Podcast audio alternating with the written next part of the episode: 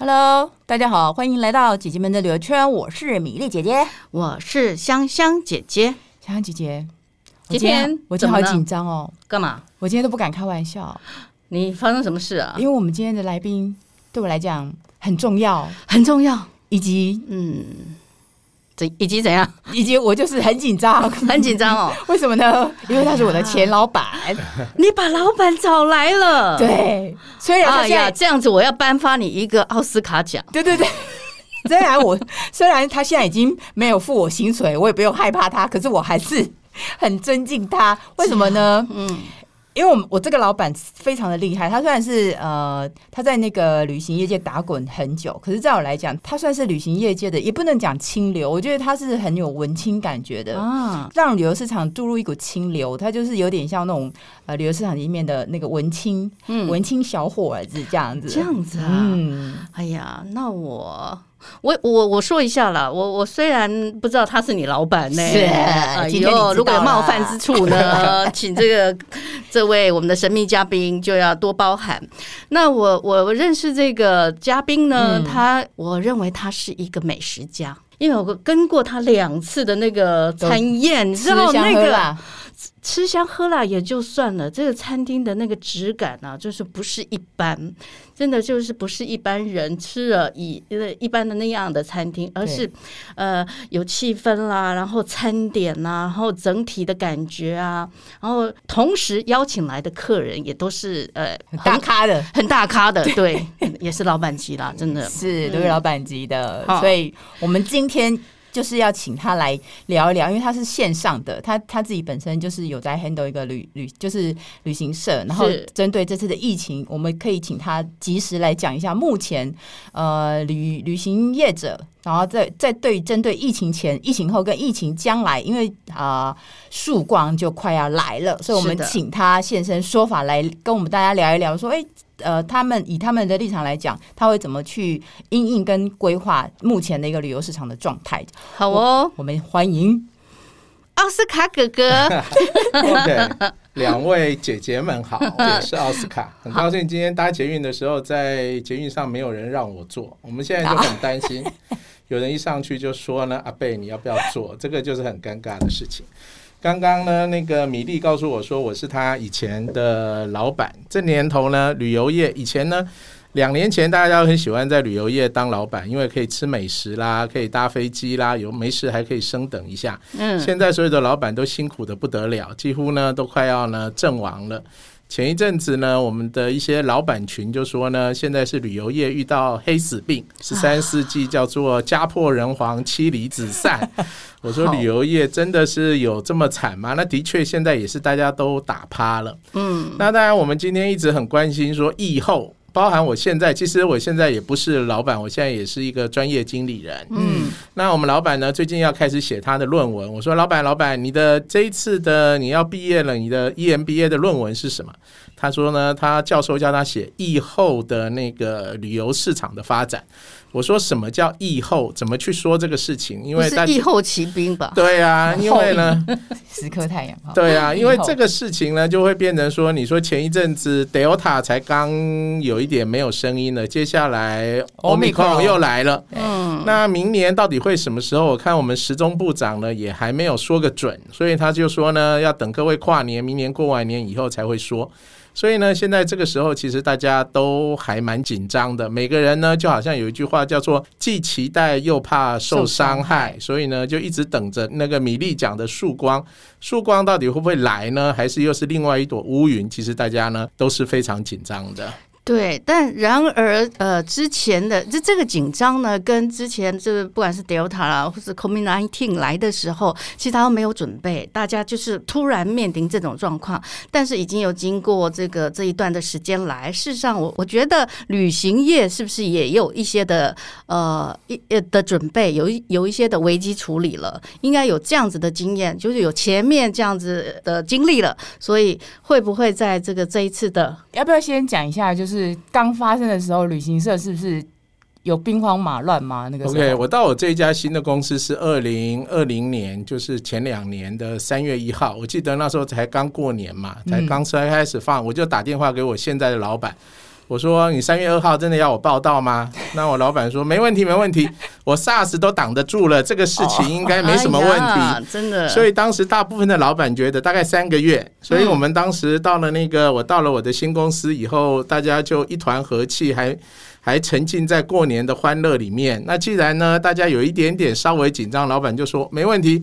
我们就每天呢，每个礼拜排啊排那个一天的去游山玩水的行程。嗯，因为大家呢前几年他都一年一年呢大概两百多天在国外带团。那说呢，我们就是这三个月呢，大家就是去台湾走走。那或许等三个月，等五月以后呢，大概疫情也过了，然后我们就跟想当年的七八月就可以大丰收。结果没想到呢，山也爬了，然后呢日月潭也游了两次了。结果到最后呢，看起来呢就没有声音了，这下呢就有一点糗了。那不过呢，老板既然这么说，我们还是继续咬着牙就这样撑下去了。那那个时候我们就开始呢，从国外呢开始回到台湾的市场。我想，大概全台湾的三千家旅行社，在我们观光局一声令下以后，就禁止再出国了。所以我想，目前呢，你从新闻上面看到所有的新闻或是报章杂志。或是台北市劳动局说呢，目前呢就只有旅游业的无薪假的人数一直在增加，然后一直没有办法上来。那这个时候呢，我们就会关心到刚刚那个呃米粒呢有问到，还有呢香香有问到说，那以后的如果疫后真的叫疫后的话，整个旅游业会变成什么样子？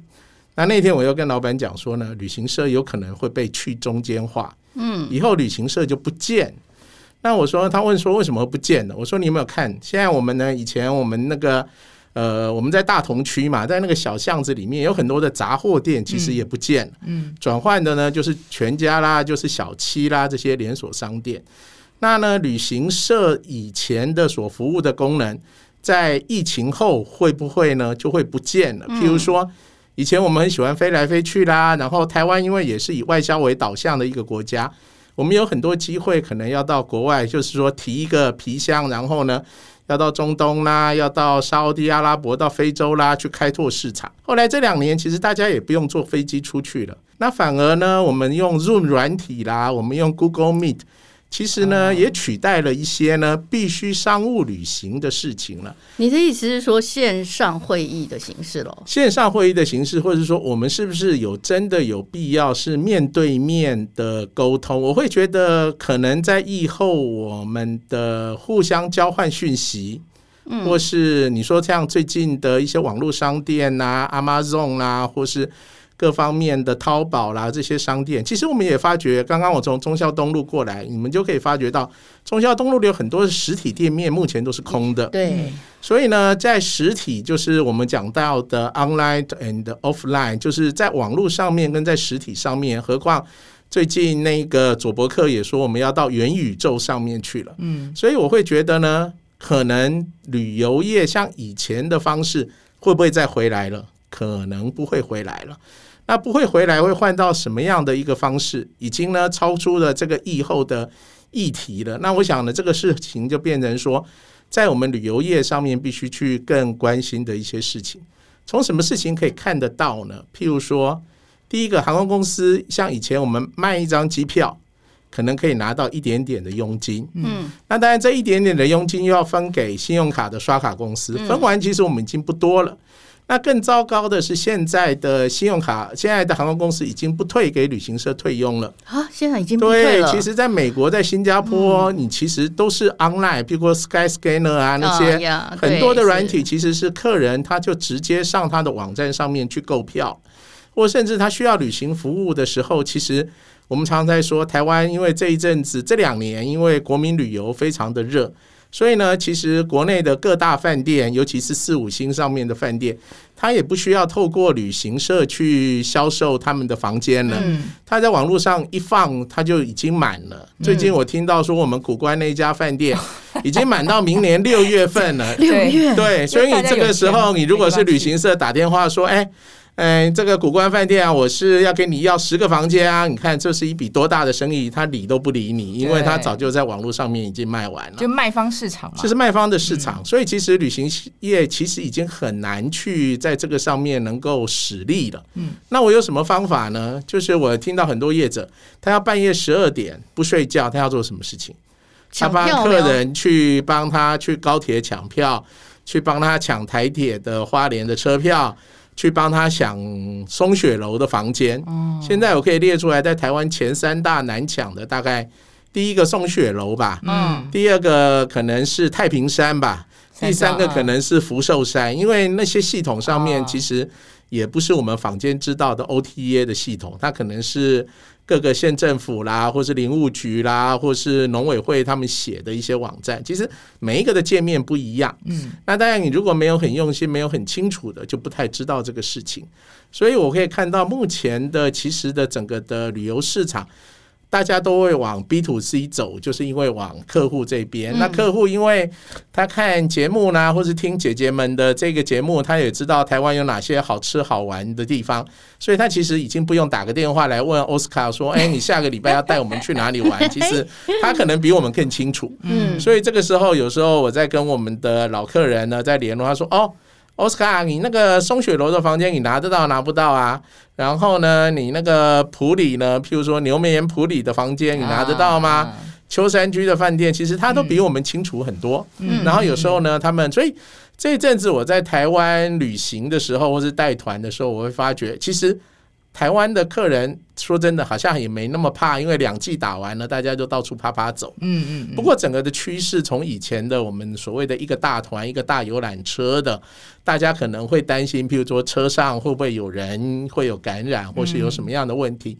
慢慢的偏向于家庭旅游，因为跟家族之间的旅行是比较可信的。嗯，另外一个他们可能就是使用九人座的一个中型的小巴士。嗯，他们的可能灵活度很多。嗯，然后呢，他们也不会事先预定，他们大概订好第一天、第二天的旅馆以后，他们就合家开出去玩了。所以我就觉得说，慢慢的，其实我们所谓在疫后，可能就是真的回不来以前的。旅行的方式了，嗯，所以对我们业者其实还蛮紧张的，就是说，不是疫后就跟 SARS 以后所有的事情又都回来了。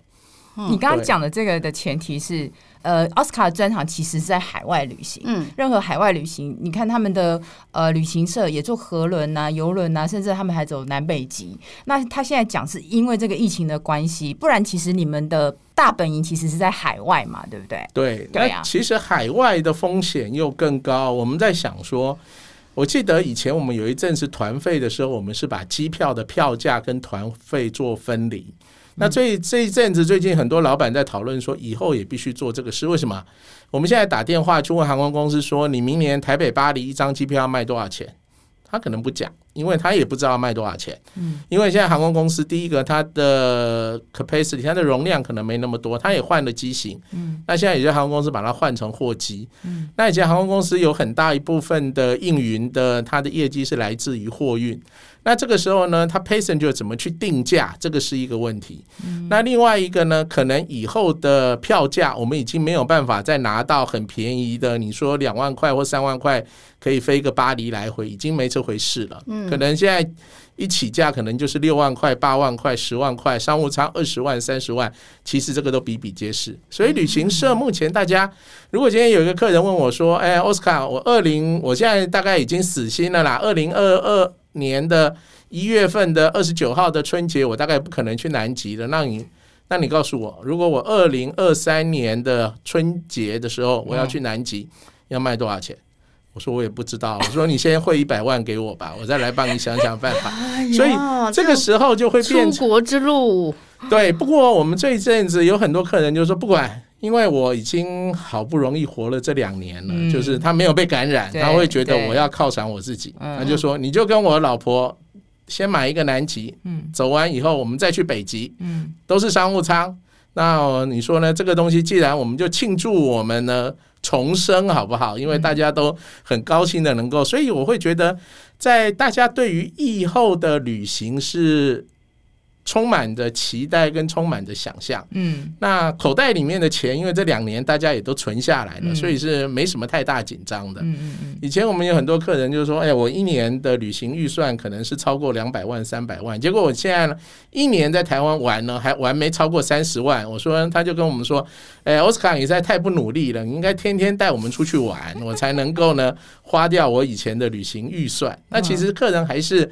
有一颗想动的心，或是想旅行的心，嗯、这个上面其实是大家没有办法说真的用 Zoom 跟 Google Meet 去取代的。是啊，我们也可以发觉，我们很多旅行社他也不叫异想天开啦，他就请我们的东京的同事拿了一支 GoPro，然后带他去逛大街，嗯、然后跟他讲，然后还可以帮他试穿衣服呢。哦，那试穿衣服，你如果 OK 的话，他就帮你把这个衣服包一包，帮你。帮你寄回来，也有旅行社去想到这样的东西，或者是说找我们西班牙的餐厅的厨师就做一锅西班牙炖饭。我说那个炖饭不可能运回来吧？他说没办法运回来，不过就是可以让你再去回想一下你以前参加西班牙团去吃炖饭呐，或者去法国酒庄里面去喝酒的那样子的情况。那所以呢，现在其实大家也都想动，不过呢。呃，还是卡在我们时钟部长，因为你现在呢，不管是。五加九、七加七，因为今天我们才刚看完新闻，有个 A、B、C 三个案子，其实每个案子都不一样。对，那以前我们刚开始的时候，博流不是很夯吗？没有。它目前是五加九，所谓的五加九就是你五天必须待在家里，其实你已经不需要住到简易饭店。不过那个五天就是你在你的房间里面必须要有一个属于你自己的房间，你不能跟家人在一起这样子。后面九天是可以的。哦。那问题博流，因为这一阵子我们的疫苗其实是充足的，嗯、所以现在就没有疫苗的那个红利，使得大家愿意飞到博流去。嗯，所以呢，如果大家愿意过年去博流，我们航空公司还有很多的位置在等着大家。也是还可以，就对了，也是还可以，博流还可以回来的。现在就是大家对于回来的，不管是七加七或五加九这个部分，大家还不太敢放松。嗯，那尤其这一阵子，我跟我们观光局驻英国办事处的主任刚聊了一下。他说：“哦，英国现在每天嗯都上万人确诊，巴黎每天十万，对啊，所以所以他们平常讲也是蛮紧张的。你看那个上个礼拜正好好像巴黎准备封掉那个 Eurostar，就是。”从英国到伦敦端的那个火欧洲之星，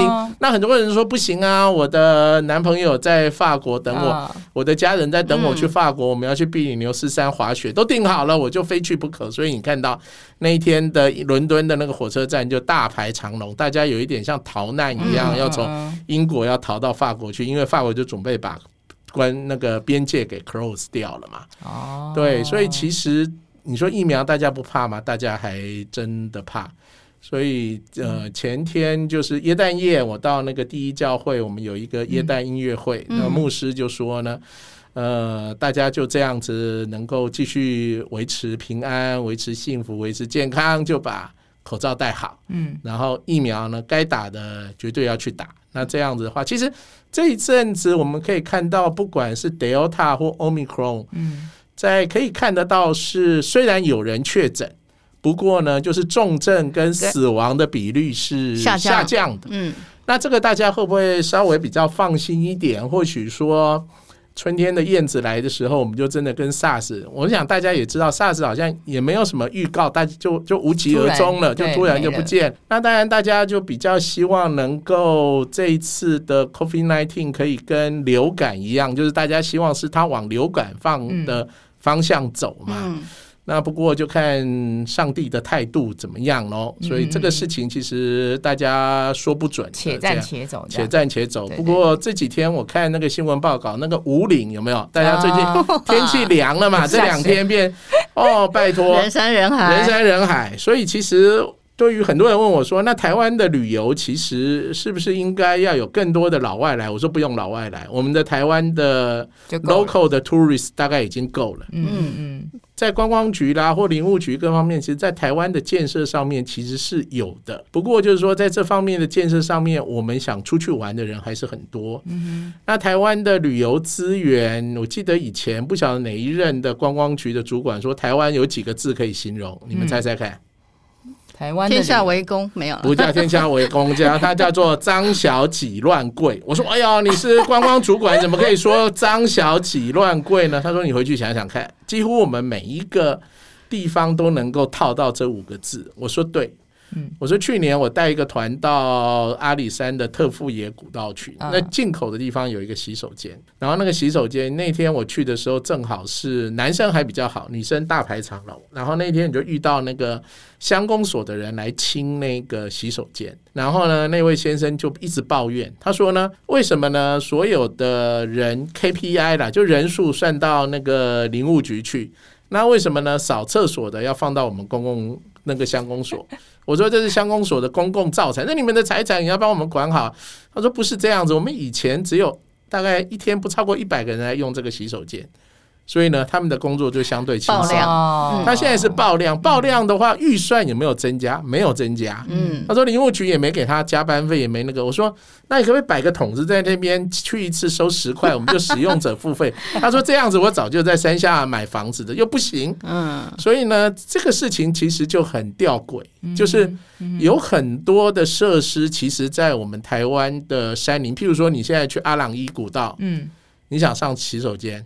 有没有洗手间？没有，就跟以前我们去新疆或是去哪里一样，反正下车以后，男生右边，女生左边。对啊，那这样子的旅游的环境跟旅游的体验，其实并不是相当好。嗯嗯。最近我们看到侠客罗最近不是封红吗？是。然后就有那个业者就是在那个山道旁边就弄了好几十顶帐篷。那这个你能不能管？那到底谁去管？那到底管的太多或管的太少？比如说阿朗伊古道，旅行社可能一团二十个人，你就是半夜十二点，你要有好几个 OP 上去抢位置。嗯。那抢位置呢？他说为了一视公平，所以呢就变成说团体是三个人到九个人算是一团。那这个时候呢，我们三个人，比如说我们公司找了一团九个人好了，加领队十个人。嗯，到时候就可能呢，我们要请了米粒分三个人打，我打三个，嗯，对不对？珊珊打三个。嗯，那问题我这个手比较短的，我就打得慢了。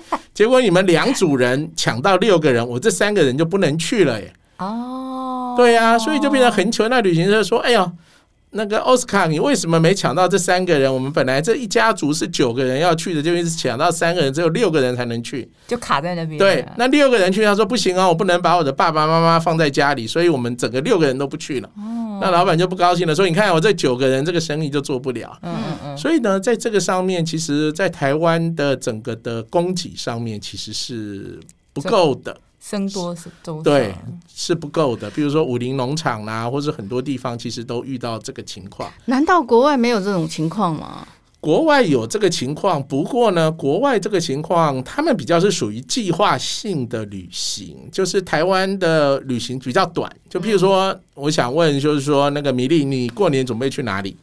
他说：“你可能会说，我还不知道，可能还没计划。”嗯，好，老外的旅行的方式，像我们公司做很多的游轮啊、河轮，嗯、大概是在半年前、一年前就开始做这个事情了，就是变成说明年我该什么时候去旅行，然后他们我该什么时候去请年假。国外对于休假这样子的制度，其实是做得很好。就这一阵子，不是大家在吵说，好像寒暑假要缩短，大家又一阵紧张了，又跳起来。了其实。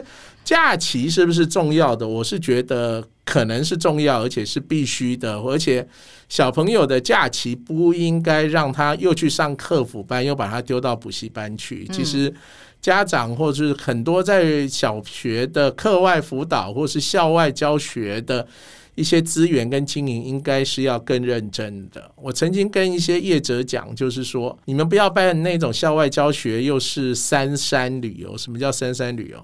剑湖山呐、啊，然后 阿里山、啊、山、太平山、太平山没有没有，还还没那个，就是就是去三个乐园就对了。Okay 有去义大啦，去，并不是说那个地方不好，只是说那个地方的满意度很高。嗯，譬如说你去月眉啦，然后有摩天轮啦，哦、去晴天，去剑湖山也有和也有摩天轮啦，去义大也有摩天轮啊。你只要把小朋友放进去，他们去做云霄飞车那个。不过台湾是不是都要这样子的毕业旅行？可能并不是这样子，因为其实我们观察台湾现在有很多青年的团队，或是地方文创的业者，其实他们在地方的耕耘是用心的。嗯，我们怎么样把我们这些同学、这些学生，让他们可以下田去种稻？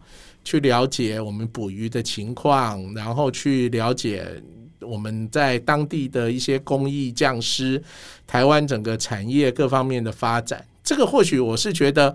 应该是把它带到毕业旅行或是寒暑假的旅行，这个部分是可能是需要加分的。所以其实台湾的旅行不缺量，就是我们在值上面，值并不是说一定要把它搞到高端旅游，一定得要去住的那些很好的 villa 啦，或山中小屋，或就一定去吃那些无菜单料理或怎么样，那个可能又是另外一个层层级的。不过就是说，整个台湾他们在这次疫后，其实。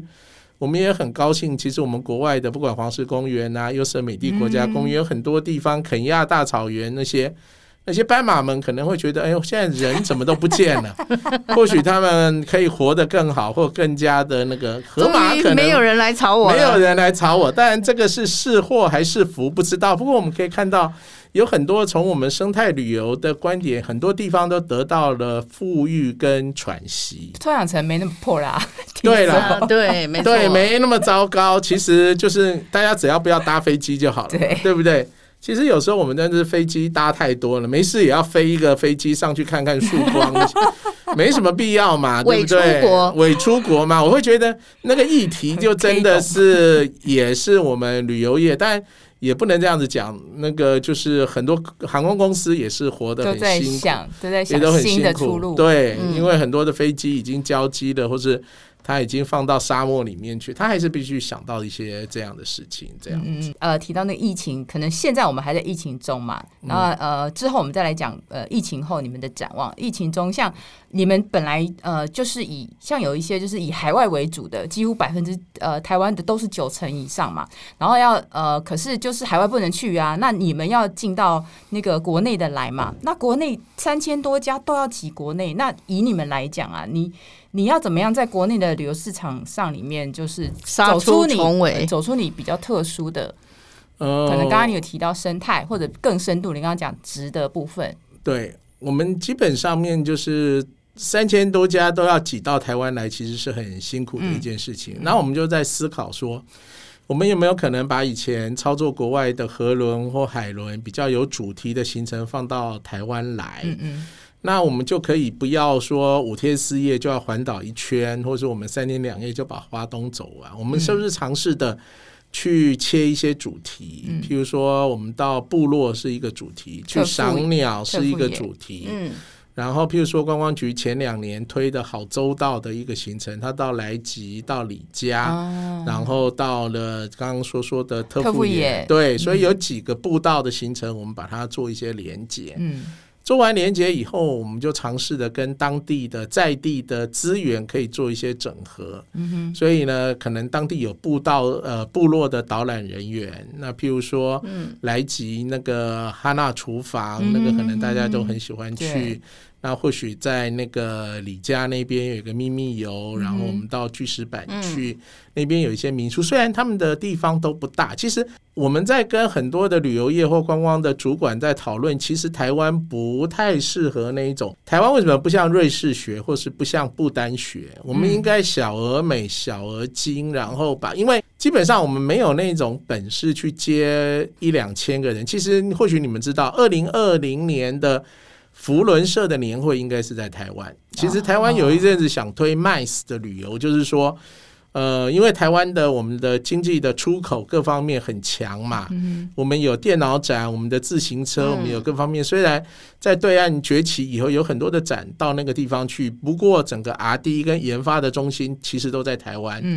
那这个时候其实是有很多的国外的厂商会到台湾来，譬如说我认识一个呃文瑞老师，他们就专门接国外的大公司的经销商的旅游，就是那些经销商都会来台湾来做一个经销商的会议，拟定明年的计划。嗯、那这个时候呢，他们的主事者不会去邀请他说，我到一零一楼上去大吃一餐。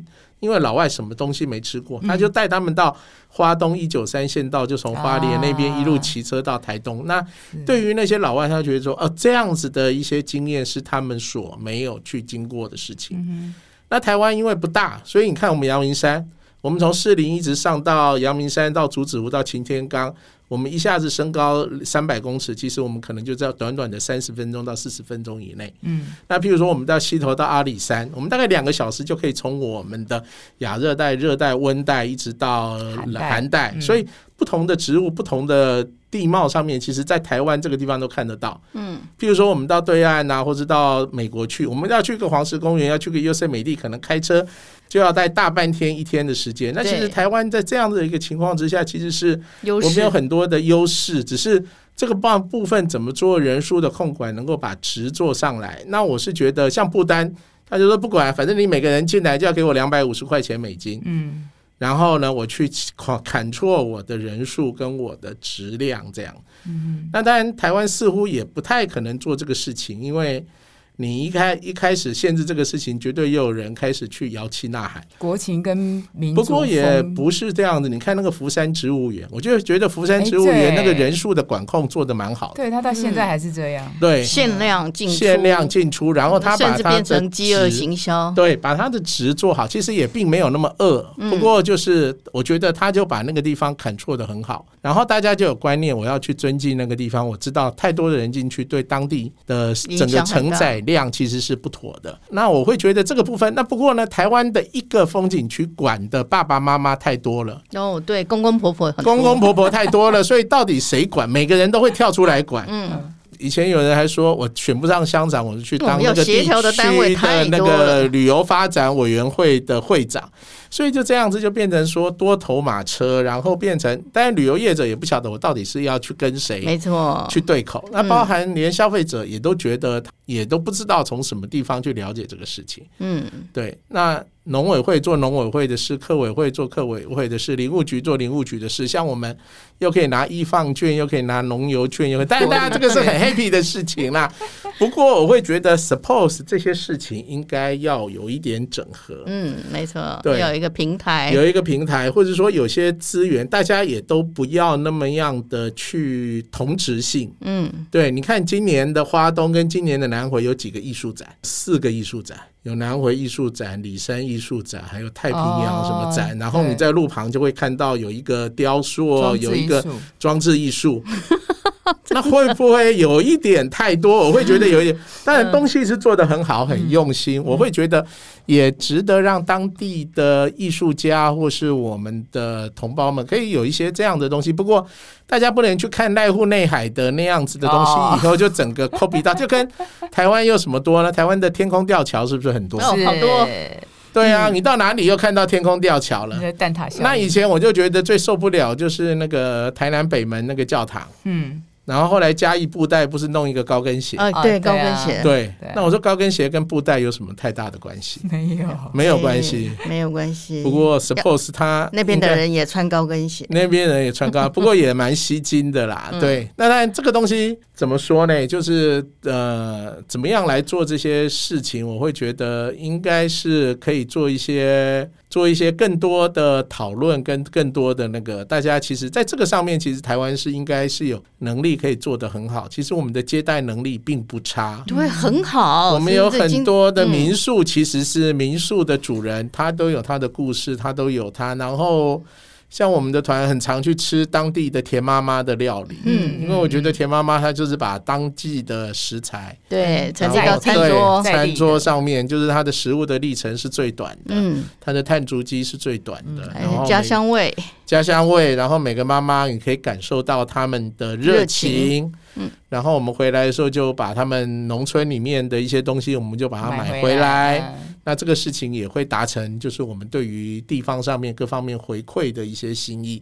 那我会觉得这个东西就是一个正向的循环。那如果是把这个东西如果可以做得更好，我是觉得这个是不管是在疫前啊，或是疫后，应该是我们可以继续努力的事情。OK，我们刚刚听到奥斯卡讲了蛮多，他真的也是真的是切身的经验呐，包括可能谈到呃是不管是市场性或者是在那个内容的规划上面。那我们呃这一集就到。呃先到这边，我们下一集再来听他呃讲更多一点，就是说他们如何去展望，就是疫情之后，我们希望是可能真的是希望说二零二二年就已经可以出国了，然后他们怎么去展望呃未来的，然后他们现在有。呃，做什么准备？你知道要跳起的时候，总是要先蹲蹲深一点嘛，嗯、对不对？